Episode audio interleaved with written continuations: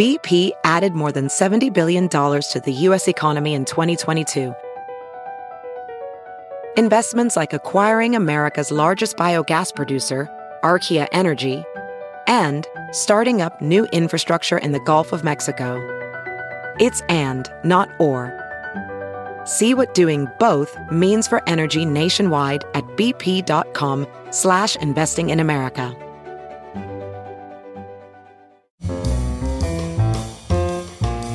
This is Merriam-Webster's Word of the Day podcast for Friday, December 18th.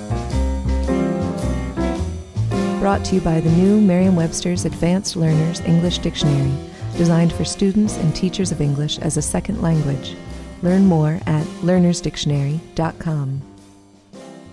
The word of the day for December 18th is finesse, spelled F I N E S S E.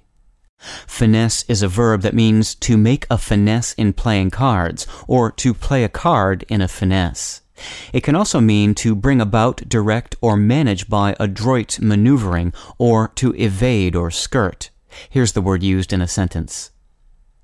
A surer hand behind the camera might have finessed the jokes more effectively, or established a consistent and satisfying tone. Finesse was a noun for more than 200 years before it became a verb. In the early 16th century, the noun finesse was used to refer to refinement or delicacy of workmanship, structure, or texture. Soon thereafter, it developed the skillful handling of a situation meaning most common today. The first use of the verb finesse, however, was not as a corollary of one of those meanings. Instead, its meaning had to do with cards. If you finesse in a game like bridge or whist, you withhold your highest card or trump in the hope that a lower card will take the trick because the only opposing higher card is in the hand of an opponent who has already played. The other verb meanings of finesse developed within a few decades of this one. I'm Peter Sokolowski with your word of the day. Thanks for listening.